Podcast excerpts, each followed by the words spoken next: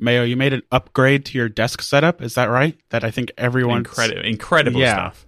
You want to tell us about what you did and why you did it?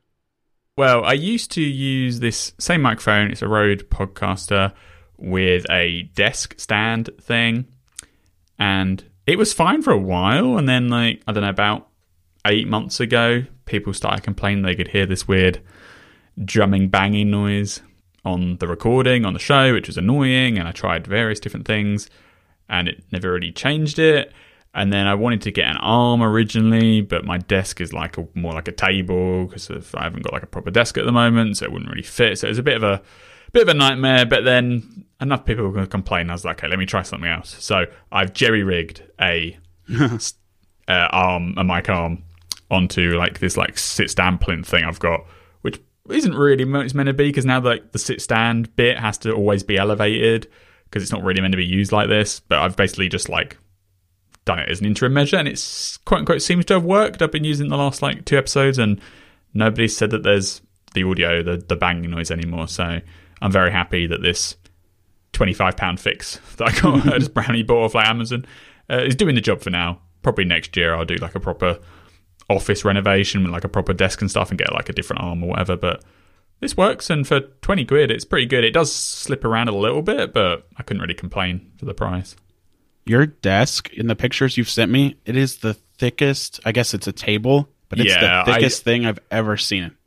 when I moved to this house, I I had this like ta- I had a desk in my old office in the cabin, but that's like it was like an old desk someone gave like some parent gave me, so it was like you know super heavy wood with like shelves and stuff. Like you can barely move it, so that's still in the cabin at the old house. So what I ended up moving was this like spare table I had, which I used to just like put stuff on. It's ma- it's basically like a mini like dining room table, really. Yeah. Uh, but it looks nice and it's fine and it works for the job perfectly. Apart from the fact that the thickness of the table is like nine inches, so like no no mic arm will be able to screw onto it. So that was originally why I was using the desk mic thing. Uh, but now we have this. The problem on our end too is that we use Zoom to record, and Zoom is so good at filtering it out because it filters out like background noise and and like other clicks and clacks. So when I when I when I started editing the show, I didn't even notice it in the Zoom recordings, but I noticed it in your audio file. So like I can't tell when you're doing it, and I couldn't tell you like, hey, it's really bad right now. We wouldn't know until after the fact. I, I enjoyed the email that blamed it on you. That was a good one. Yeah, that's when I was finally going to tell you, like, you got to do something. I'm, I'm, I'm taking the fall here. I, I'm the brand new host, which is a change for a lot of people, and also they think I'm banging on my desk the whole time. I don't even know why it was making noises. Like I wasn't. I was like sitting dead still, and it would like make it reverberate or whatever. But anyway, hopefully that's a thing of the past uh, because now I have this arm and it stabilizes the mic in front of me. And as long as I don't accidentally hit it I'm getting animated, complaining about the new problem in the TV app, then uh, we'll be all good. well, you can get animated about the fact that 9 to 5 Mac did not get an invite to the Apple event, which they announced this week will be September 12th, with the tagline Wonderlust. what what a terrible tagline. You think so? I think it's okay. I think it's the the irony is that the tagline is Wonderlust, and we'll talk about this in a little bit in a, a little bit later. But Wonderlust, when you're about to unveil iPhone 15 Pro with the most boring colors ever, what does Wonderlust mean in that Well, context? exactly. That's why it's a stupid tagline. It's just like a meaningless word. I mean, literally on their website, the iPhone 14 sl- slogan is "wonderful" with two L's. And Oh, yeah. Wanderlust. It's like, well, okay. I like the um, like spring forward, those kind of ones where they at least have a little bit of a, a pun to them. You know, like they're pretty good. Wanderlust just seems pretty irrelevant to anything. So, not my favorite strapline in the world. the The artwork's kind of cool. Uh, it's like the Apple logo in 3D. So like it's like a 3D Apple, and you can see the bite in like a, an angle, and it's like this. Um, I guess meant to look like particles, kind of, or like sand of like blue and silver colors, and like a cool little like arrangement. And when you're looking on the website, it's like animated, so like the little particles kind of like fly away. That's not bad. I mean, the artwork's never. It's still not as good as it used to be. Like going way back, like pre, I like iOS seven also was obviously a casualty to UI design, but it was also just a casualty to like Apple's exploration in, in like artwork in general and like their website you know design got a lot more plain or whatever. And some of the website designs improved i'd say in the last few years. It would be it like took a massive dip uh, around ios 7 but the artwork has also changed. Like before before the ios 7 kind of they'd have like proper photos as art you know and you'd have like a picture of a of a drum kit or a you know guitar when they're announcing like iPhone 9 and like the guitar the the I don't know I don't know there must be an official name for this but like the circle bit in the guitar where the air goes in you know like behind the behind the strings. Oh yeah, yeah. That was like one of the um old Apple invites was like that circle was like the Apple logo and it was like in a guitar. It looked, looked really cool and I'd say pr- I think it's around iOS seven and uh, and later they just changed to like here's an Apple logo with a slightly different treatment to it. so, and that hasn't changed. But uh, what year was the iOS seven one? I want to find the artwork iOS 7 is 2013. That would have been WWDC 2023 or 2013. Yeah, 2013. The WWDC of of it was like after that because like the WWDC oh, yeah. artwork for that year was like quite vibrant. It was yeah, like, that's cool. It looks good. Yeah, it was like purple and like thin font, um, and it looked kind of cool. But then you go like after that, and it's like here's an Apple logo, here's an Apple logo, here's an Apple logo. One thing uh, you pointed out too is that there's no AR kind of experience for the Apple event website this year, which they've done for I think like every event, every hardware event for a long time. For a long yeah. time, yeah. Yeah, you like you'd like before it would be like you'd have a static image and then on your phone if you tapped on it, it would launch like an AR object. And they were getting more elaborate as the years went on, like they would include music and animation and like the iPhone 14 one was like little like portal and you could like step into it and look around. It was like pretty cool. Uh, but this time around, they don't have any, which is kind of kind of a weird timing yeah. after they just announced their AR headset, you know. Uh, but now I, I think maybe like maybe it's not like a it's just the fact that this the particles animation probably doesn't work too well in like a 3D model, so they just haven't bothered with it this time because uh, they couldn't make it look good or something. It doesn't necessarily have any commentary on you know Apple's commitment to augmented reality no. or anything like that. It's just like a the the previous uh, the previous invites would have like a static image and then you tap into AR and now they just have like an animation instead. Do you think the artwork hints at anything? It seems like colors probably, and maybe the texture is like meant to be titanium, but I don't think you can read too much into anything else. Yeah, the blue maybe has a bit of a yeah, the bluey grey color maybe, but I think it's just like cool colors to be honest. Yeah, it's like, it's, it's neat. The I think you can if you're if you're a bit less charitable with the interpretation of the photo, you can see an anatom- anatomical body part in some in some yeah, uh, interpretations. Uh, but I think it's all right. It's, it's, a, it's a decent logo. And when the event like actually ramps up, they'll have it where it's like rotating around and you know yeah spinning and everything, and it'll look really cool. It's just that one angle makes it uh, slightly less charitable. But, uh, an what did you say? An ana ana what body part? Anatomical, Anatomical, body part? yeah. It's an interesting way of putting it. It's a, it's a euphemism rather than saying the British, I guess. oh, okay. Yeah. It's avoiding uh, you having to censor anything, you know, giving you less editing yeah, job. Thank you. I appreciate. I, man, my job's easier now. I don't have to worry about the bumps. You're not gonna cuss up a storm. It's life is good.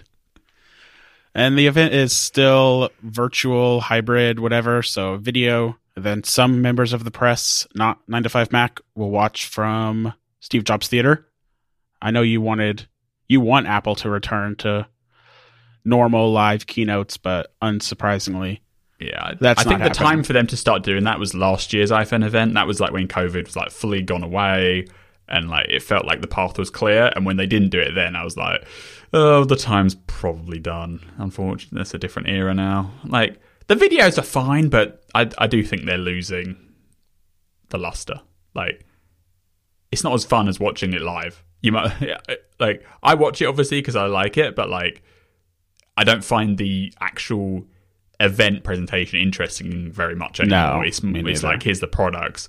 Uh, whereas at least before there was like the oh this is how they're presenting it this is because like you could tell the, the the rehearsal and the investment in it and like the, the, the times when it did go awry or, or slightly wonky and like you know you'd have the awkward Anki Cars demo at WWDC that went yeah. far too long. Like those kind of like quirks gave it some character you know? Or like when the iPhone 10 uh, Face ID didn't work because the demo's been set up incorrectly like there's stuff like that where it's like oh you know you're just never going to get that anymore it's just like pristine marketing videos.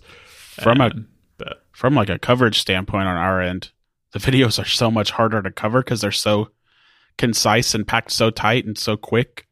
It's not like you get that casual transition time and the slower demos and stuff like you did during the real keynotes. Well, So because like when they did original keynotes, it would be like they'd announce a feature, and then you might get like a demo of the feature, and then they'd Yeah. go back to a slide which had like five bullet points summarizing the feature. Like it gave you so long to like cover it, you know.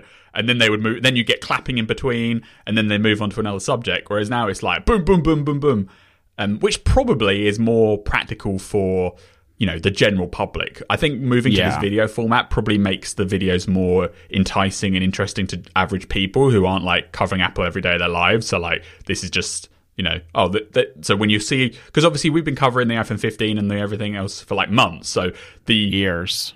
Yeah, so like it's not really the surprise factor is kind of lost. Whereas I guess if you're watching this like randomly, it's like oh you know it's still fun and you get the cool transitions or whatnot. But when I was watching it as like an analyst kind of thing, the the exec standing on a stage and talking about it and like crossing over and stuff was was more captivating. Um, the animations and or transitions and things they go viral on TikTok like every mm. event. I'm sure that's And and when they first did it, like you know 2020, 2021, it was like different and new, and was like- I was like into it, you know. And they had all those cool you know animations running around Apple Park and the big drone shots and everything, but they've kind of run out. Like there's only so much you can do, you know. So like now it's like the same thing over and over again. And part of it, originally, it was just cool seeing those different parts of Apple Park. But at this Mm. point, I think we've seen everything Apple's willing to show to the public. So we're just recycling different dark rooms and Yeah, like the last iPhone event, which because they didn't do an October event last year, right? It was just press releases. Yeah. So the September event felt like a carbon copy of the previous year September event in many ways, and then this year's WWDC also didn't really bring anything new to the table in terms of like the visual flair of the presentation. Um, so that's kind of where my interest in the videos has kind of fallen away because not only is it like a perfect market video, it's like the same video I saw last year just with a different product on display, you know. But whatever, that's not the that's not that's inconsequential in the scheme of things, but it's it is a fact. So we're expecting what? Just iPhone 15, iPhone 15 Pro, then Apple Watch Series 9, Apple Watch Ultra 2. Then Mark Gurman said this week that USB C AirPods are scheduled for the event. I assume he's referring to AirPods Pro, the second generation. I, I just assumed like a case. Like I don't think Yeah. they're going to change the AirPods. They're just going to ship new cases. So Right, but just a just a USB C case for AirPods Pro, not AirPods 3. I mean, I maybe guess. an AirPods 3 Maybe. one as well. Maybe. I, I think bef- in a previous report, Mark mentioned AirPods Pro specifically, right? AirPods case, Yeah. USB C. But like, they're not going to come out with a USB C iPhone and not have a USB C AirPods case. Like, You say that, but they, they changed the case. They changed the case. They they went to the effort to change the case when they did wireless charging and nothing else. Like, they they can add a they can add a uh, a USB C port instead of a Lightning port and ship it. You know. How often do you plug in your AirPods to charge them though? Because I don't think I've done that like at all. I just drop them on a wireless charger. I actually charge them by wire every time. Really? Okay. Not be- probably not because like for any particular reason. It's just where my bed is. Like I just have a wire there, so I just use the wire rather Yeah. than use a wireless charger. But I, oh, and so- to be fair, I, I I would if it was like perfectly set up in the bedroom or whatever. Because I'm still I've been in this new house like almost a year at this point, but like I still barely like done anything apart from in like two rooms. So the bedroom's like a complete mess and it only's moving around. But in a perfect world, it probably would have like a wireless charger bed stand situation, you know. Yeah. So that it would get charged on that. But I think the reality is most people charge with the wire still. Like when I go around other people's houses. The Qi charger, there might be one Qi charger in the house, but then everything else just has lightning cables coming out the end of it. I think the biggest reason people don't charge their phones with wireless charging is that just the fact you can't use the phone while it's charging. People, Hmm. Yeah, that's why I have a wire next to my bed because I'm like on my phone in my bed or whatever, right? Yeah, exactly. Yeah. Then, so with an announcement September 12th, that would mean pre orders for presumably iPhone, Apple Watch, and AirPods on September 15th, and shipments arriving September 22nd. But we did see a couple of reports this week that 15 Pro Max could still end up being either delayed or super super supply constrained.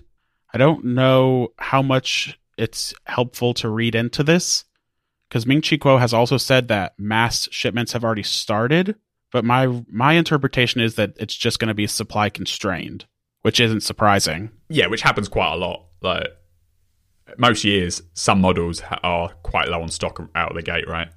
And there was another analyst report that said 15 Pro Max is expected, I think, like always, again this year, to be the most popular model. So if it did have some production challenges, then it's also going to be the most popular. Like, yeah, I don't know how much launch day stock there might be. Yeah, you can tell like very quickly how much stock they have when the pre-orders go up, and like if the phones sell out, you can very quickly see like, oh, this one was clearly more supply constrained than this one because the pro models are obviously in like roughly equal demand on pre-order day. And so if one goes out like a lot quicker, or at least gets pushed back to like October delivery, you can be like, okay, yeah, that one's probably slightly more in demand. Um, because the the Pro Max thing is specifically related to the periscope lens on the rear camera, because that's the exclusive feature for the Pro Max this year. Uh, the the the non 6.7 inch phone doesn't get the camera change there. Do you think we'll see anything on Vision Pro? Another teaser or like Maybe, maybe. I wouldn't have I- thought so until they published that developer blog post thingy a couple Mm. weeks ago. I've, so I feel like the September event would be a good opportunity to like show some different apps, or even if it's just a video of developers talking about their Vision Pro demos instead of the written blog post. That would be good. Yeah, like here's you know Vision Pro is coming, just sort of like a Vision Pro is coming early next year, and we're so excited with what developers are already doing with it. You know, here's a three minute reel of some apps or whatever of like cool things or something. You could definitely see that happen. Uh, equally, it doesn't have to happen. You know, like Yeah. the thing with the Vision Pro is it's still again right a niche product and it's many months away. Like they said early next year, but you know early could be May. You know, like we could go through another two events theoretically, but if they have an October event and Yeah. a March event, so uh, it depends on the schedule. Uh, I do think they will have more Vision Pro stuff sometime this year, like not necessarily at the event, but they'll do like a you know commercial or like a press release again with some video demos or something, just to kind of keep it fresh in the mind. Um, but it doesn't necessarily like the one thing I will say about the events being videos is they generally since they changed the video format they keep them quite tight you know like most of them are like an hour long so Yeah. they're they're not scared to just do like here's an apple watch here's the iphone okay we're done uh, they like when when they had to do the big like in person thing um, with you know stage demos and stuff, it felt like they would kind of bunch stuff together more and do like three things at once and four things at once. But ever since they switched to the video format, they're much more open to just doing two products and leaving. Uh, so it doesn't necessarily mean the Vision Pro will get time this time around. But I, if they've if they've like over the summer, if they've secured a part a big partner or something, you know, like either a big game or you know a video service or you know some content or something that they want to like demo. This is like a perfect time to do it. In the same way that sometimes they they start these events with like a TV Plus section or something, you know, like they Yeah. they, they have a they have a ten minute section at the front where they can shove wherever they want to get in front of you before they announce the phones. Anything else that you think we'll see? The only thing that possibly might show up is the iPads, right? Like Yeah. maybe iPad Air, iPad Mini, spec bump kind of situation, but that could also be October. Uh, I think that's going to be. October, just because otherwise I don't know if there'll be enough to do an October event. If it's But just they didn't do an event last year in October, so Yeah. I guess last October, though, the M2 had already been announced at WWDC. So if they want to do a dedicated event for M3, then that would have to be October, November. yeah, but they don't have to do an event, not necessarily. It's like M3 is a nice upgrade, but it's people know what it is, right? It's the same thing but faster. So don't think it has to be an October event, but if there is going to be an October event, yeah, the iPads will probably wait till then. The other stuff that we might see is like other USB C stuff, but it's not necessary. It's not going to get keynote. Yeah. but like you know, the the Magic Mouse as a dumb example is charges via Lightning still, right? The keyboard is Lightning. Um, so if they're going to do the iPhone to USB C, it's probably about time they they get rid of that stuff too. Obviously, the Macs themselves have been USB C for a long time, so they can change the ports there. I'm imagining the new Magic Mouse will look exactly the same. They'll just change the port on the bottom, so that Yeah. can that can inspire another round of viral. Oh, look, it charges from the bottom. Stupid uh, situations, but I, I don't think they talk about that on stage. That would be No, exactly. silent update. that'd be like on the website, you know, when it when it goes back up. And again, we did not get an invite, so Oh dear, oh dear. We'll be watching from maybe home. next time. We can watch the exact same video from the comfort of our own home. that is true. At least with- when you got the invite to WWDC, you got the exclusive uh, Vision Pro situation. Yeah, I guess because I think for press for these events, it's pretty much just the keynote. Then you go to the upper part of Steve Jobs Theater where you go hands on with in the very crowded room with the new stuff, and then you probably get a briefing or two, and that's Yeah. all. It's not as exciting as WWDC, but would have been nice to be included. Apple, Well, there's there's still two weeks. Maybe maybe they Yeah. find they find a space for you. Maybe you can clean the floors for them. How about that? Ah, I'd do it. I'd do it. You can chauffeur somebody around, clean the floors, be somebody's bodyguard. Um, whatever you want, Apple. Happy Hour this week is brought to you by HelloFresh. HelloFresh delivers fresh, high quality, pre portioned ingredients to your door with easy to follow recipe instructions so you can make delicious meals easily. Sign up now at HelloFresh.com slash 50 happy hour and use code 50 happy hour for 50% off plus 15% off the next two months. Kickstart a full routine with HelloFresh. HelloFresh takes care of all the meal planning and usual hassles, hassles of grocery shopping, so you can cook and enjoy a tasty meal at home. We're always strained in the busy schedule that is daily life, but HelloFresh is one of those handy things that actually does help save you time delivering farm fresh, pre portioned ingredients and seasonal recipes to your door. Choose from 40 weekly recipes that suit your lifestyle with a whole menu of recipes for the full season. And it's more than just dinners with the HelloFresh market. You can stock up your fridge with easy breakfasts, quick lunches, and fresh snacks. Quality is HelloFresh's priority. Ingredients travel from the farm to your home in less than seven days, so you know that they're fresh. Now, Chance, I know HelloFresh sent you some recipes to try, so how did you find it? Yeah, they sent me and my wife three different things. There was a crispy buffalo chicken, a Gouda burger, and pork meatloaf. And we've paid for HelloFresh over the years and we've always been impressed. And yeah, we were impressed again. I think the standout for me was the crispy buffalo spiced chicken.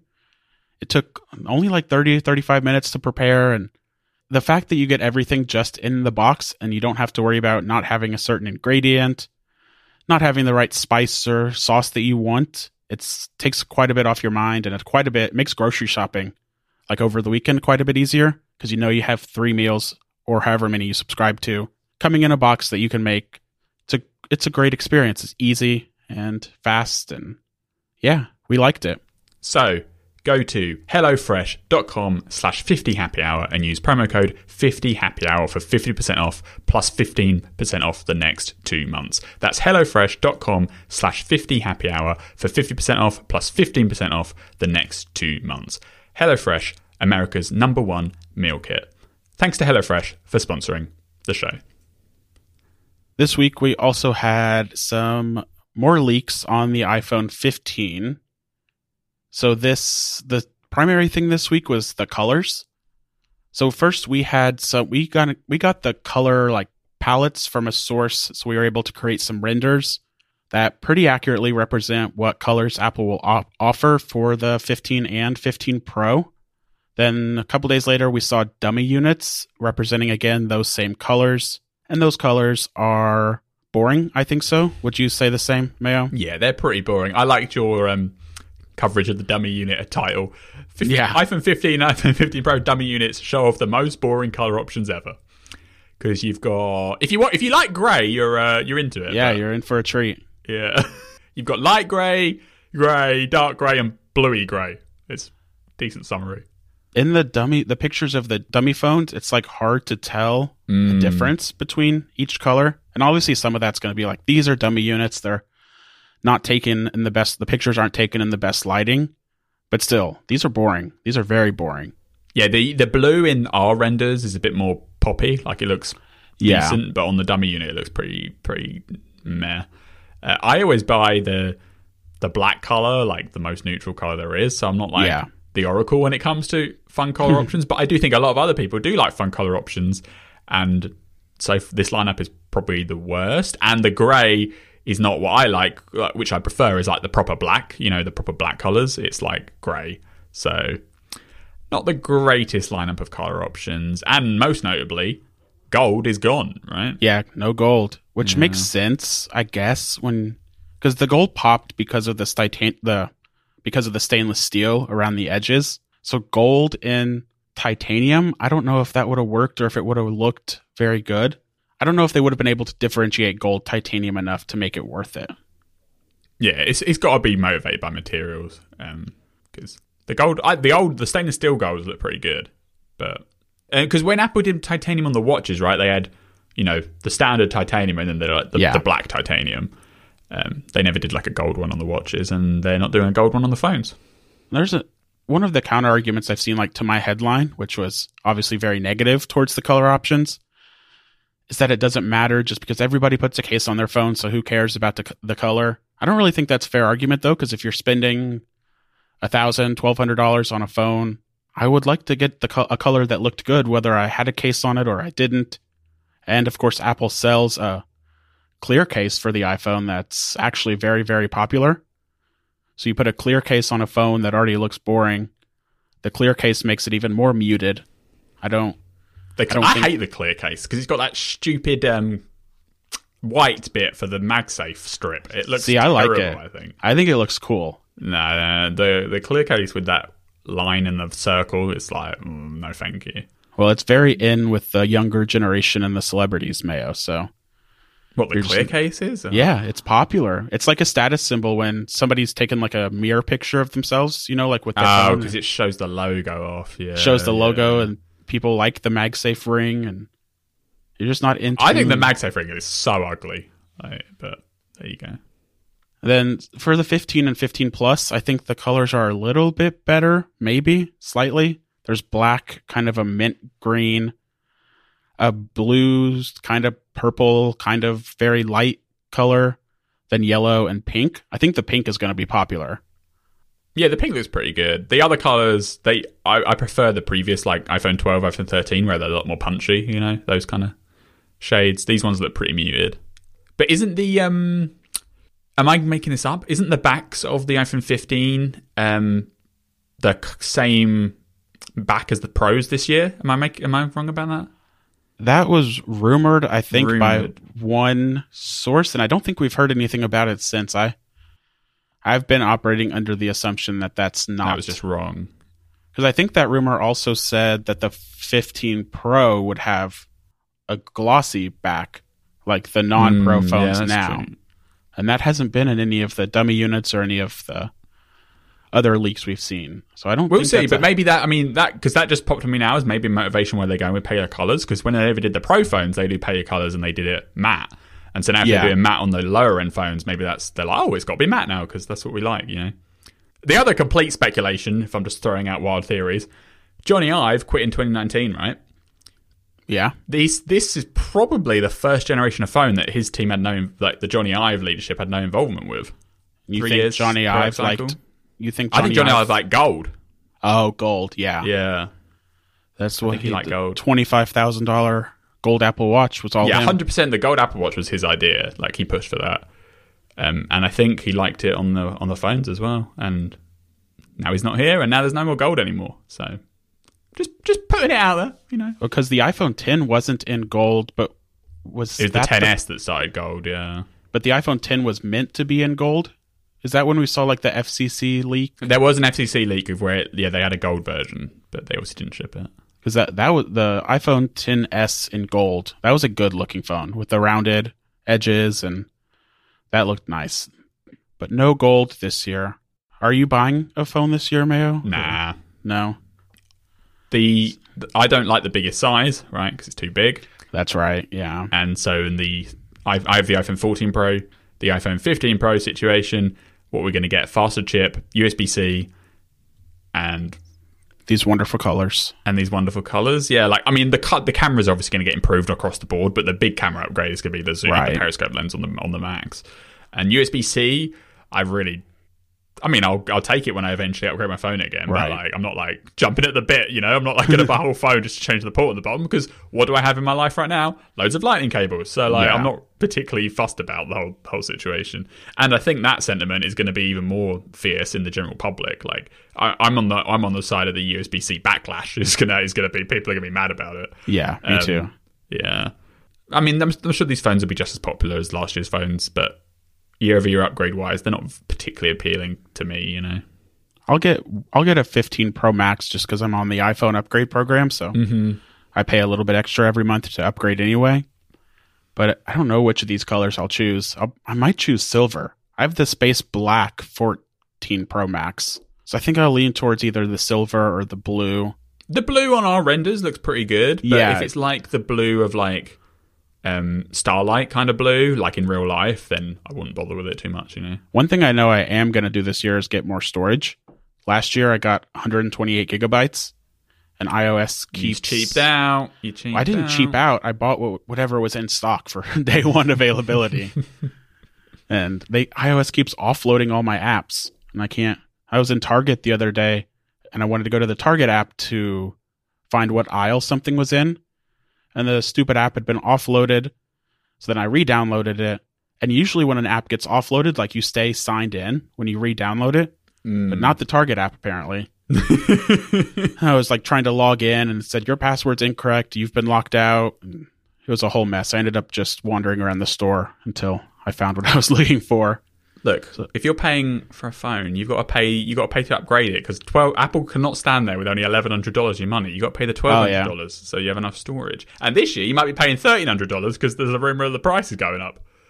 Have there been rumors of a ba- the base storage going up? I don't Some think- people have suggested that, but hasn't been like confirmed. I saw I'll- some oh. people like, well, the, they're going to put the base storage, like the, the the price is going up, but also the base storage is going up as like a justification. But I don't think that's been verified by anybody of legitimacy. I, I'm currently expecting the prices to go up and the base storage to remain the same. And the story for iPhone 15 cases is kind of interesting. So it seems like we won't get at least what we've come to know as Apple leather cases. Instead, they're going to do like a woven leather imitation style case, which presumably the reason for this is it's better for the environment and sustainability. We've seen a lot of car makers move away from what traditional leather in favor of different sort of alternatives. I like the Apple leather case and I've bought it pretty much every year since it's been available. So I'm kind of sad about this. And some of the leaked images we've seen of this new woven style leather alternative case, I think looks good, but it doesn't look as nice as what we have now. I, I think the leaked images are of dumb, of like clones though. Like Usually the clones are pretty accurate though. they are, terms- to be fair, they are pretty good, but they're not like perfect, you know. And I can imagine, especially for like the first year of a brand new material, that like whatever's leaked out to the factory that's copying them is maybe not like 100% accurate right now or something. Do you know what I mean? Like, I think mm-hmm. there's scope there for it to look better on the official cases. Because I'm not make, I'm not denying the fact that they, they're getting rid of leather and they're going to do a woven case, but the pictures of the leaked case are, are clones, right? Like they're not the Yeah. actual Apple cases.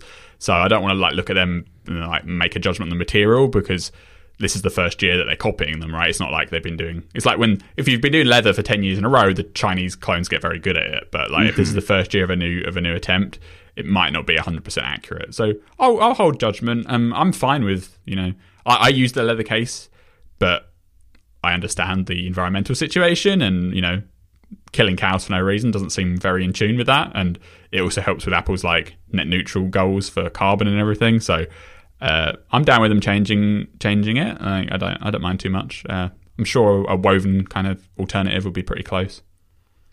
Then, alongside the Series 9 and the Ultra 2, there's been a couple rumors of a new band option that has been described as we- weaved fabric materials and a magnetic buckle. So it's kind of like the modern buckle that Apple has sold since, I think, the original Apple Watch. But that band is only available for the smaller version and obviously it's leather. And if Apple's discontinuing leather cases, it would make sense to also replace this band mm. with something that's woven, but also still has like the the magnetic buckle style design. yes apple's apple's done on leather they're not doing leather anymore so it would be interesting to see whether they um like because they still sell like at the moment they sell like leather sleeves and right for like the macbooks and stuff Do they still sell those? i think so I know they are like, in, yeah, they do. Well, apparently they still sell a leather sleeve for the 12 inch MacBook. so if you want that, you Maybe oh, they didn't make. Maybe they still sell the sleeves they've got, but they didn't make new ones for like the newer products. Yeah, that sounds right. Yeah. So they remember they also ways. made the like the leather sleeve thing for the iPhone 12 oh that MagSafe thing. Yeah. Yeah, yeah, yeah. That weird accessory that had like the cutout or whatever on the front for the camera. I haven't seen the- anybody use that in real life. No, nope. It doesn't look like they actually sell those leather sleeves anymore, unless I can't find the listing. Twelve inch Maybe they stopped MacBook One is sold out, So sorry Yeah. about that. Well, those leather sleeves are like two hundred dollars each or something insane. yes, so they're they were crazy priced. Uh, I am interested. I'm probably getting a new watch this year. Oh yeah, I forgot Yeah. about that. So the because I mean the Series Four is getting old. The battery says I need to service the battery. The performance on WatchOS 10 is not great. It is slightly better on these most recent betas, I would say, than when I, we last talked about it on the show when it was like literally terrible Oh, yeah. and like clicking everything would take seconds to do anything. So it is better than that. So it's probably like you know in the acceptable range to ship if you see what I mean to like people that do mm-hmm. use it. But you can definitely feel it chugging a little bit and. The fact that I haven't got like the extra millimeter screen size does bug me a little bit, and you know it's been a while, so I guess I'll be upgrading the watch this year probably not getting too many like cool improvements from this cycle because we've literally heard it's going to get the, the performance boost and then that's it. So it's not the greatest year to upgrade, but I feel like you know it's, the time's about right. And obviously the Apple Watch X rumors have given me some pause, but that might not be coming out to 2025.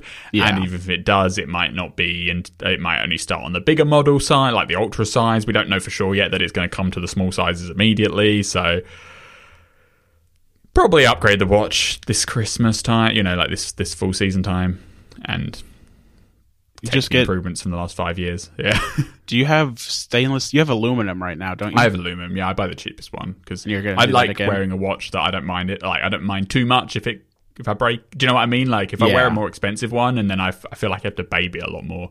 So I just wear the cheapest one with the same band that I came with the the the, the sport sport band normal sport band um whatever it's called that thing. Uh, since it since it came, the band's lasted the entire five years. I've been pretty happy with it. Yeah. You only have one band in five Yeah. years. Wow. Yep. Well, what what what do you need more bands for? Fashion. you got to get Yeah, that, that, that's where you lose me. You see, I, I'd literally just buy the black watch, black band. It fits with anything I wear.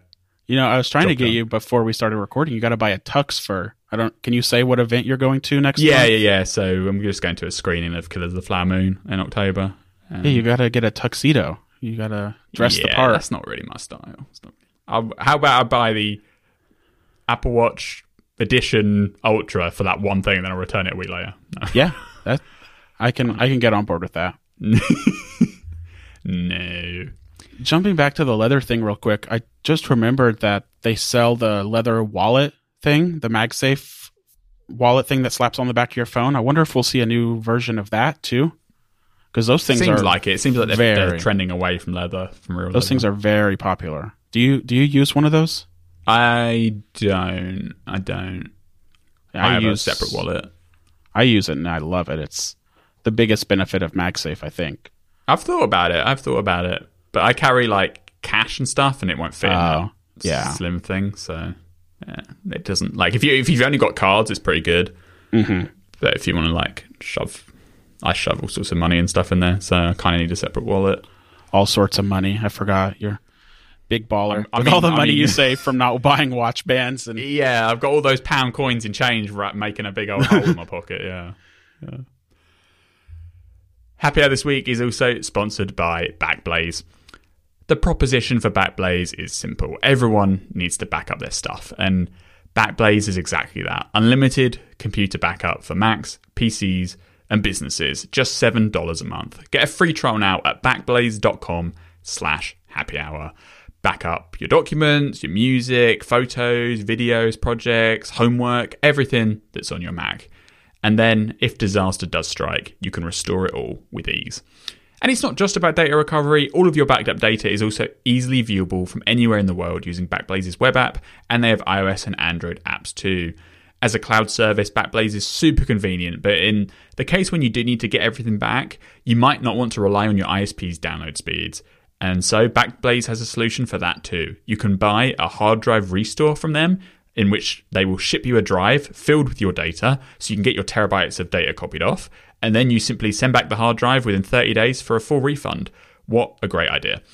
Backblaze is easy and affordable data storage that you can trust. Start your free, fully featured free trial now at backblaze.com slash happy hour. No credit card required.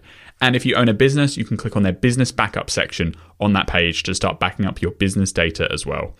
Don't be the person that forgets to back up your important files. Back up your entire Mac now with Backblaze. Once again, go to backblaze.com slash happy hour for a fully featured 15-day free trial. backblaze.com slash happy hour. Use that URL so they know where you came from and continue to support the show.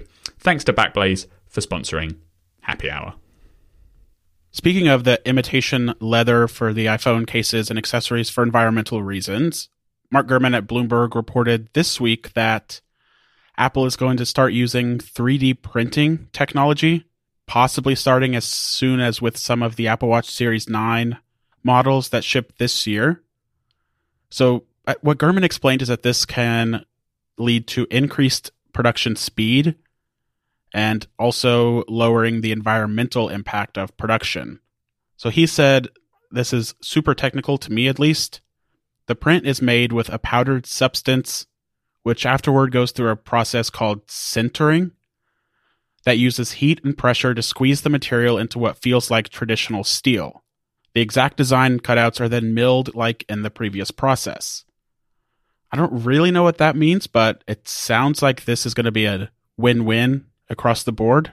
Sounds like customers won't see a difference. Yeah, I think the end customer is meant to is meant to look identical. It's just a way to optimize the production process that will eventually save Apple money and improve the environment because you're using less resources up front. Because and my knowledge of this is not great, but if you think back to the do you remember the like the original Apple Watch? They had those videos of them milling out the cases. Do you remember those Oh, things? They yeah. had like the, the Yeah. aluminium one, the steel one, and the gold one. And basically, these videos they'd like they'd have a huge block of material that then they they like mill out this tiny little watch, or you know, like twenty watch ingots out of, and then they like do the fine tooth comb to like make it actually look like a watch, right? Well, basically, if you're doing a 3D printing process, you don't need to start with that huge aluminium block and like cut it out and have waste that then has to be recycled and reused, which obviously uses up energy in the process, carbon, blah, blah, blah, blah. Instead, you can just like 3D print the exact shape in a much smaller design. So, like, you know, rather than starting with a one meter block, you start with like a five inch block, you know, and then so then that process just means you're using less waste, using less resources to make the thing, uh, less excess aluminiums used, and it will be cheaper for Apple to make per unit eventually. Obviously, right now, while they're testing this thing, the costs are quite high. I think Gurman said that the test run for the Apple Watch Series 9, the production costs have got down to the point. They've done a lot of upfront investment, but per unit, they will now be the same as the old way of doing it. And then in the future, when they ramp this up, it will be cheaper, so it improves their margins. Uh, it sounds like the not it's not like every Apple Watch Series 9 will be made using this process. They're doing like a test run, and then if it's successful, those start being sold to consumers. You know, sometime this year, maybe starting in early 2024, uh, beginning with some Apple Watch Series 9 models, then moving on to like the titanium Apple Watch Ultra, and you know, with a view in the long course of time to move to iPhones and iPads and other products too. But they're trialing it with the Apple Watch, and it sounds sounds pretty good. As long as the end result is basically uh, indistinguishable, then you might as well do something that is better for the environment, and obviously it's better for Apple's bottom line. And he says too that it's going to start with the stainless steel version of the Apple Watch Series 9, not the aluminum. Yes, that's a good point actually. Yeah, yeah, yeah. So that's even lower volume. And yeah, he said that, that that process they haven't figured out how to do it with aluminium yet. So Yeah. they're doing it with the steel. Yeah. he said 10% of Apple Watch sales are the stainless steel, which I've never heard that statistic before. That that's how higher than I'd guess. Yeah. Yeah. Uh, uh, well, bad. see, I think it's lower. I, No, so many people just buy the cheapest one, like by a mile. Everything you see advertised, all the sales, you know, around Christmas and everything, they're always sport models. So ten percent is in the vicinity of what I'd have probably guessed like five percent to be honest. yeah, I think you're right. Like uh, the iPhone's like the only Apple product where the expensive one is the most popular. You know, like the iPad, the cheapest iPad's the most popular. I think even on AirPods, like the base AirPods are more popular than AirPods Pro. Like it's just the iPhone's where that that inverts. And the, uh, the iPhone only inverts because nobody pays full price for an iPhone. Yeah, exactly. The, Everybody there's different finances market it. Dynamics there, Yeah. and the and the the smartphone is just like such a different product, right? Like it's so essential to people's lives. It's like a different thing. Then Gurman in his Power On newsletter also once again said that there's a new version of the iPad Pro coming in early 2024, mid 2024. And basically, he describes this as the first big change to the iPad Pro since 2018. Two models, one with an 11 inch screen and one with a 13 inch screen. So that seems to mean the 12.9 inch model is going to get very, very slightly bigger. Those displays will also be OLED.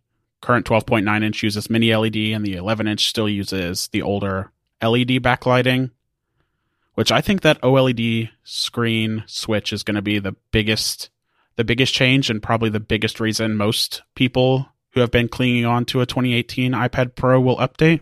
Yeah, OLED screens look nice. But beyond that, it doesn't It's just a fact. it's I don't know what else they can change or what else what else like what needs to be changed about the design of the 2018 iPad Pro. Yeah, like it's a soft like the, the the the issues with the iPad Pro are not really the hardware, you know. Like maybe move the camera around so it's on the other it's on the other side, right? So it's in the it's in the landscape orientation, like not portrait. Uh, but That's true. Like the base model. there's not much they can. The the the 2018 iPad Pro is pretty good design, you know. Like They made it too good. Is what Yeah. is an argument some people have made. That's Yeah, and there was some rumors for a while they were doing they were going to do like glass back with wireless charging and stuff, but that's kind of fallen away a little bit. yeah. Um, at least Gurman doesn't really reiterate that here.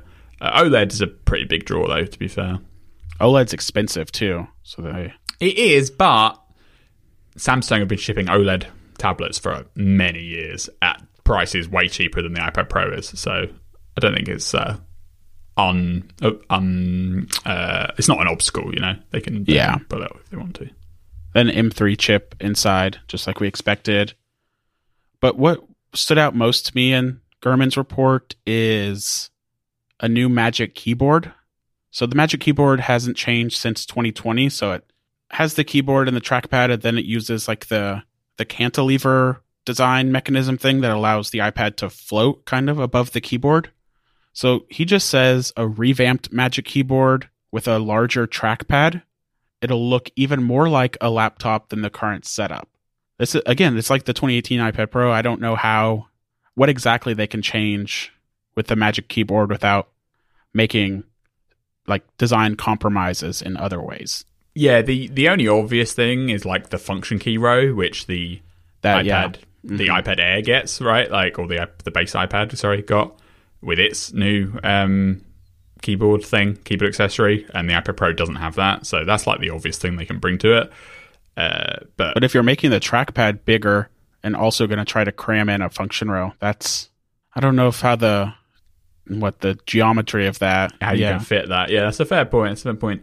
The way he says makes it look even more like a laptop kind of suggests that they're going to change the the way it floats in front, like because that kind of makes it look not like a laptop, if you know what I mean. Like Yeah. the- if they do a more traditional like kickstand kind of situation, or that kind of you know you know what I mean, like a more like a case, Microsoft make it, Surface style. yeah, like what the. Microsoft Surface thing does. yeah, Uh, I like the cantilever look, and I think it has some cool advantages. Like if you use it as like a desk iPad, you can like snap it in and then just like take the iPad without the case and just like magnetically detach it and Yeah. stuff. Uh, so I think that's kind of unfortunate if that's going away. I thought that was kind of cool, but maybe they, if they can do that, then they can fit a row of function keys. Yeah. do you know what I mean? Like yeah. that might be the uh, the, the compromise there. And So, speaking of things you might actually buy, you don't have an iPad, and I think you've talked about maybe upgrading or not upgrading, upgrading from nothing. Yeah, Yeah. exactly. joining the I club. haven't bought an iPad for a long time. Like I couldn't really find a. I think my last iPad was the 2015 iPad Pro, so it's going quite far back. The problem was, as much as the iPad 2018 iPad Pro was really cool, all I was doing on my iPad was like watching some video and browsing Twitter, and so it was like hard to justify buying a whole new iPad just to do that again uh, in the Yeah. same way. Uh, and like the laptops are so good now that I just take that downstairs if I want to do that. Something I do kind of want like an iPad, but an iPad with OLED. That would be like that's going to be a great like movie, TV show device. it is, it is. It's also going to be expensive. you know? Like yeah. it's so hard to justify that just for like, you know. Practically, I don't watch it in the living room because I've got an actual TV in there, right? That I, Yeah. that I like. I You don't use it in the the, office because I've got my laptop with you know external display. So really, it's like the bed computer. it's like, It's do I bed really want to pay a grand for a bed computer? It's like when I do actually, oh, because what I do now is I just watch it on my phone. So it's like. You know, it's Oh. not that far apart. It's like, well, you're getting ten extra inches, I guess. Yeah. I don't know. Maybe we'll see. We'll see. So you lay in bed and watch like movies and TV shows on your phone. No, I mostly watch like YouTube or whatever. YouTube. Like, okay, that's better. I, I'm, if I'm watching TV shows and movies, I'm watching them downstairs in like the proper TV. You know. watch Killers of the Flower Moon on your iPhone. Yeah, there. No, I'd watch that like downstairs. So like when I say like video, I mean like podcasts and like YouTube and like you know maybe some casual like documentary style stuff. But if I'm watching like proper TV shows, I watch them eh, downstairs on the big TV. And I don't travel that much, so like the iPad's like a great Yeah. travel computer, but like I don't really go anywhere, so doesn't really doesn't really come up that often. we'll see, we'll see. I mean, I do kind of want one, but I then just what I kind of want is like an iPad Air with like promotion. Yeah, that'd that- make me happy, you know, like a middle a mid range iPad with a high refresh rate screen. I have the 2022, the M2 version of the 12.9 inch. It's a review unit from Apple that's so expensive. I don't think even I could justify buying it, but That's the thing. I like the biggest. The, the- like if I was going to get an iPad Pro, I'd probably want the big one, and then Yeah. like the price just gets so high. the the 11 inch becomes more enticing when it has the same screen as the big one. Yeah. right now fair, they're yeah. they're different. But yeah, I mean, what is it? Start? Does this start at a thousand now or ten ninety nine? I think it's ten ninety nine. Yeah, yeah, I mean that's more than a MacBook Air. yeah, exactly. That's hard. Yeah. so yeah, I don't know. I don't know. We'll see when the time comes around. Something else I wanted to kind of talk about with you because when I put this in Slack, you had some opinions, and I have some opinions. Is Philips Hue is entering the smart camera market for the first time, and I think we're in agreement that they've really, really missed the mark here. Is that about what you're thinking? Yeah, it's not great. It's. I mean, Hue stuff is always expensive, but this is expensive and quite late to the game. And from the perspective of the Apple user, uh, obviously it doesn't have HomeKit, right? So it's that's like a big, a big, a big uh, draw. I like Philips Hue stuff in general. I'm I definitely uh, call myself a customer. So like my kitchen lights all Philips Hue lights because they're LEDs. They're like really high quality.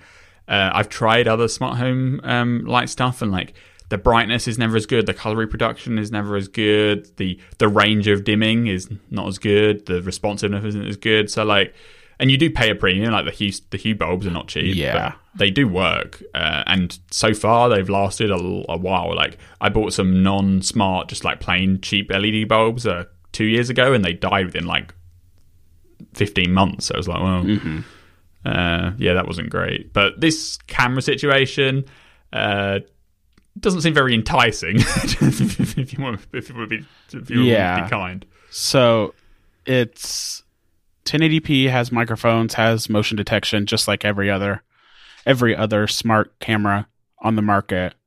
But where things get bad is the pricing, like you said.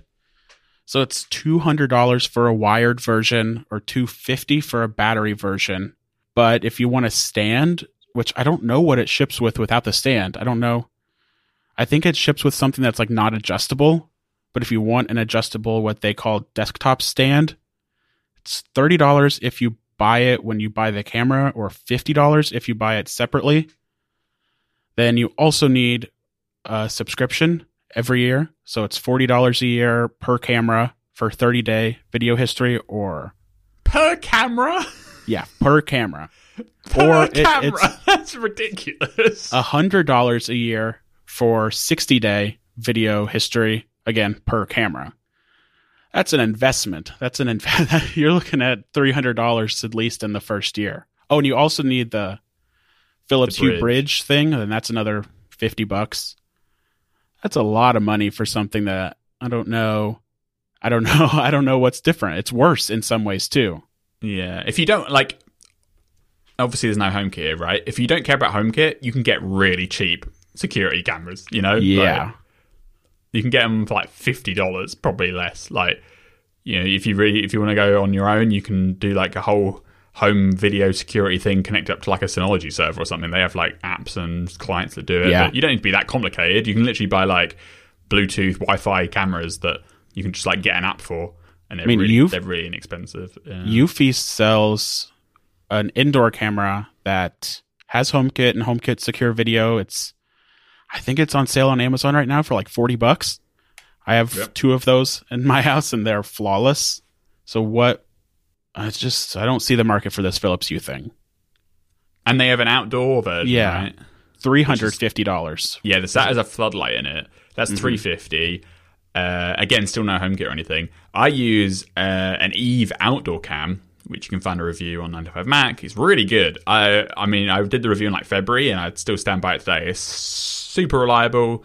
Works with HomeKit. You know, you get pretty fast notifications. Recording the the HomeKit um, object detection is pretty good. It can like mm-hmm. detect people and packages and animals, and if like a person and a package turn up at the same time, the notification says here's the person and the package, and then most of the time the face recognition works as well. Like, and it it never it's never really like not work. Like I think there was like twice where like HomeKit kind of glitched out, so like it didn't connect to the camera, but you just like flick the power on it and turn it back on, it comes back. It's like it's really hard to beat, and it's that's uh, two fifty, so that's hundred dollars less, and there's no additional subscription, like because you just get as part of the iCloud plan. I think what Philips Hue is trying to do here is create like a whole ecosystem of security like products because they also announced some contact sensors that you like put on a door or a cabinet and you get an alert if it's left open. Then they updated the Philips Hue app with a new they call it security center where you can manage your cameras and all your sensors and the thing is the Philips Hue app I don't it's not great. It's gotten a little bit better but I still I have actively avoid opening it because it still has that problem where if you like make one change in the Philips Hue app and like it doesn't sync properly with the home app, like it'll, Oh, it like mess it like yeah. So basically, Yeah. if you change something in the Philips app, it will move all of your Philips HomeKit connected accessories to rooms in the Home app based on the Right, room yep. names in the Hue app. But if you've moved, like if you've if you do all your management of your accessories in the Home app, so you've like moved it to a different room or you've you know renamed it or whatever. The Philips app has no awareness of that, so it just resets it consistently. It's like terrible. Yeah. I have two Philips Hue bulbs that have died recently, and I've been avoiding replacing them just because I know I'm like scared it's going to be a huge hassle. Yeah. Oh, I guess we should also say Philips Hue Matter support for their bridge, which practically speaking, I don't think that really means anything because Philips Hue already support. The idea of Matter is that it's like interoperable between HomeKit and Alexa and Google Home, but the Hue Bridge already supports all of those platforms. So I don't really know what the benefit here is. I guess better, maybe better reliability and speed if your other HomeKit or other smart home accessories are Matter enabled, but am I missing something? I mean, there's a hmm. theoretical, but there's a theoretical benefit that if some now that the Matter is like an open standard, right? Theoretically, somebody else could come along with a s- smart assistant and automatically work with that without having to, you know, get proprietary support from every manufacturer. But practically speaking, I don't think it's going to happen. So, if your stuff already supported the your smart assistant of choice, then it's kind of irrelevant. And the the um, the HomeKit situation is like Matter is HomeKit just open sourced, right? So like the benefits of HomeKit are like you know easy setup with the QR code and local um, device control. Like the the Google and Amazon Alexa implementations would always go over the internet and stuff. So if you get if you if you use the Matter versions on those platforms, you do actually get a bit of a performance boost. But like if you're already doing it through HomeKit, there's no difference at all. So yeah, for Apple HomeKit users, if something suddenly supports Matter, is like kind of irrelevant. Matter only really matters if there's something that didn't support HomeKit before and now it supports Matter, so you can add it to the Home app. And we should say also that just because the bridge now supports Matter, that doesn't mean anything for the cameras because the Matter standard doesn't currently support cameras, if that makes any sense at all. Yeah, the Matter standard's still limited to like lights and switches and thermostats and stuff. There's no camera support, and part of that is because a lot of these companies, as we just spoke about, want to charge you for camera features like Yeah. recording and stuff. So I don't think they're that keen on just making it open and free. One of the benefits of, I guess, what Philips Hue has done with their cameras is that they are end to end encrypted and some of the internet connected cameras that come from other brands that don't feature home sec- secure video. I think it was was it Eufy that had that big Yeah. privacy. And I just said I use it Eufy cameras, but I use them with HomeKit secure video, which means I don't interact with Eufy itself or Eufy servers or anything at all. You, I think I used the Eufy app to connect, then immediately moved to HomeKit and enabled HomeKit secure video, which is end-to-end encrypted. But I don't think that that justifies the price at all, nor does it justify the subscription. No, this isn't a great like forty dollars. Like even if the the products were like perfectly competitive, forty dollars a year per camera is like a no go. Like How much is HomeKit? so expensive. Or home? Yeah, how much is HomeKit secure video? It's like well, it's just free, isn't it? It's included If you iCloud. pay. Yeah. yeah. So you have to pay for iCloud, and then it's there's no extra charge. but it's limited to what three cameras No, no, no. you- It's unlimited if you get the uh, if you get the iCloud top plan. tier yeah yeah. yeah, But even the top tier iCloud is ten dollars a month. yeah and And gives that's, you other that's things. giving you iCloud Yeah. storage. You know, like forty dollars Uh, a year for one camera is like mental. Like that's you need if you give if you get three Philips Hue cameras, you're paying more than a one terabyte iCloud plan or two ter- Yeah. sorry, two terabyte iCloud plan, and you're not even getting any storage. You know, it's like I don't know if Philips Hue is long for this smart home world their lights are good. because they were their lights are good, but a they're expensive, and other lights have gotten a lot better now that there's thread and matter, that is true. That is true.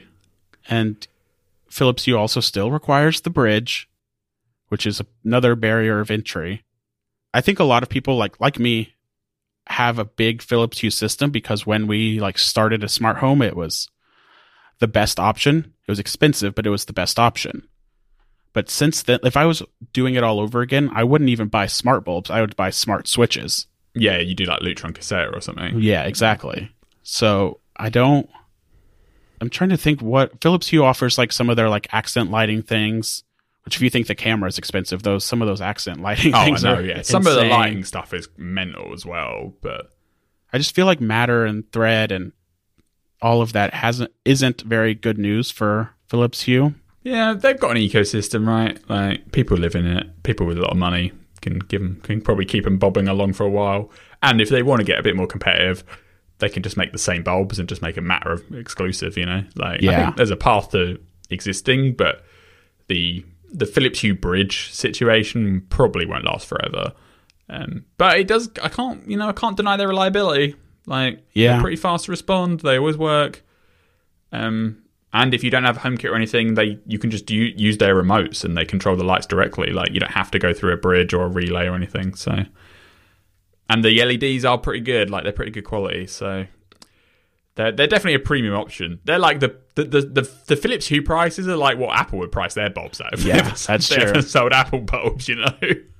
Did, you've made a couple other smart home upgrades since you moved, because it's not all Philips Hue, is it? You've got a couple other things. Uh, yeah, I got some. I got some motion. I got an Eve. I got the Eve outdoor camera. Right. So Oh, that was yeah, one. yeah. That was one of them. I got Eve motion sensor, which drives uh, the Hue cameras in the kitchen. Which I did Ah. speak about the um, magic occupancy uh, homebridge thing. We spoke Oh, about yeah. it on, I believe, on episode Happy Hour before uh, you joined. Uh, but there is there is a post on Over Mac about that as well. Oh yeah, and I got Hue. I did get Hue um, living room ceiling lights, which were like a hundred pound each, so they weren't cheap either. Oh. But they do work and they do look pretty nice. So yeah, I think I think that's only it. I I probably don't plan on buying anything else from Hue. Like I literally did the kitchen lights because they're like recessed spotlights, so like there's literally no other choice. Um, and then this the living room was like the main room that I wanted to like look nice, so I like paid extra to have it good. But like the other rooms, I'll probably just do like um.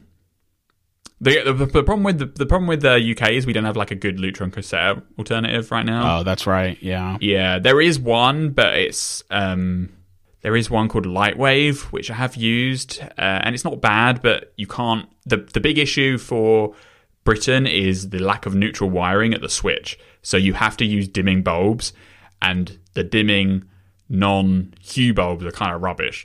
Uh, so, like in America, you can just have lights that turn fully on and off, right? Because you've got the circuitry behind the switch. Uh, but over here, we don't really have that. So it's a bit more of a mess. Uh, so Hue is a more attractive option, i.e., or alternatives that just you know do it at the bulb level or whatever. And so, what about smart locks? Mm, don't have any smart locks. That's another UK difference, isn't it? Yeah, yeah. There isn't the the I can't. re- Uh, the, the, there's some name for the kind of lock that's on my front door, and it's not the kind of lock that works with Yeah. the, the smart lock situations at the moment. So if I wanted to get that, I'd have to get a whole new door, uh, which isn't really a practical practical option. yeah. Do you have a smart lock then? Yes, I have three smart locks. One on the front door, it's the older version of the August, so it's the August 2 second generation maybe. It connects to the the little hub thing that you plug into the wall, which is like the Wi-Fi bridge, I guess. But then on another door we have on both of their doors we have the newest August 3 smart lock, I think is what it's called called. But it has Wi-Fi built in so you don't need the bridge all of those are are rock solid with HomeKit and Siri and everything. I had the remember that brand Friday. Yeah. They made that smart lock that was like quote unquote stylish, and people said it was like if Apple made a smart lock, and that thing sucked. That thing was terrible. the re- the reliability was awful. I'm trying. I think they went out of business or Too many returns. probably. something happened. But You can still buy one, apparently. I can say I would not recommend it. They sent me one, and I didn't. I mentioned it in a post I did, and I was like, I can't recommend this. and they got kind of mad, and I don't. And I was like, it just doesn't work well with HomeKit, and it only works via HomeKit. Although now their website is, says coming soon, new product release. Ooh. So maybe they're still alive. Maybe they're trying again. Yeah, the the home key ones are more compelling because Yeah, now I don't have one of those, but I I don't necessarily see the benefit of home key if you just have like I don't know, like automation set up to unlock the doors when you get home. If that makes sense. Like yeah, yeah, yeah. I think those are a bit like flaky though. Like they're not. Some people can't like they like the geolocation of HomeKit is not a strength of HomeKit. I would say.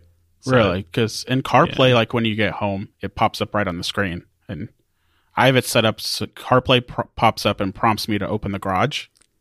Well, I will tap- say my um I have an Eve. That's that's what I have. An E- I have an Eve as well as the Eve outdoor cam. I have an Eve indoor cam as like indoor security.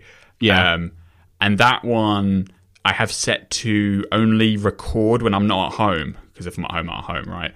Um, and it was like yeah. giving notifications away from at home. So that's based on the geolocation of HomeKit. Sometimes HomeKit randomly thinks I've left the house when I'm here. Yeah, I've seen that. Yeah. Yeah, so I wouldn't want to depend on that for my uh, door lock, if you see what I mean.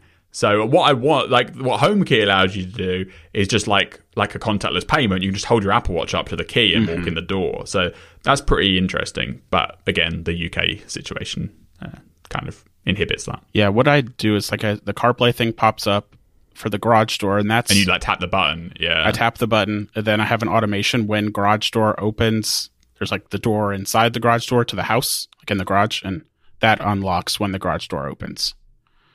Because you can't you can't do HomeKit automations for devices that allow like entry into your home. I think.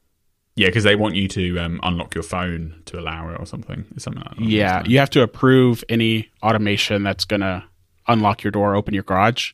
But you, what I did was just string together that automation where I approved the garage door start of the process to also unlock the door. It works. It works well. But yeah, those August smart locks are super reliable. So, just in that last segment, we spoke about August and Friday, and this is the last day on. Of, this is a Friday, the last day of August when this episode Oh, yeah? out. N- Now I can't publish it on. Thursday. Oh, I gotta, I gotta wait. well, happy, happy September, happy Friday, and that's about it for this week. Yep, we'll have the iPhone season starting very, very soon. Very, very soon. I wonder what they'll be next week. I wonder if we'll see last minute leaks or if it's going to be slow. I don't know. It's Yeah, different every year. It's different every year. You can find us on Apple Podcasts where you can get an ad free version of the show for $5 a month or $50 a year. Send us feedback at happyhour at 9to5mac.com. You can find me on all the great social networks Twitter, Mastodon, Threads, and Instagram at Chance H. Miller. And Mayo, what about you? BZA Mayo in all the places. All the places. All right. Thanks, Mayo. Bye bye.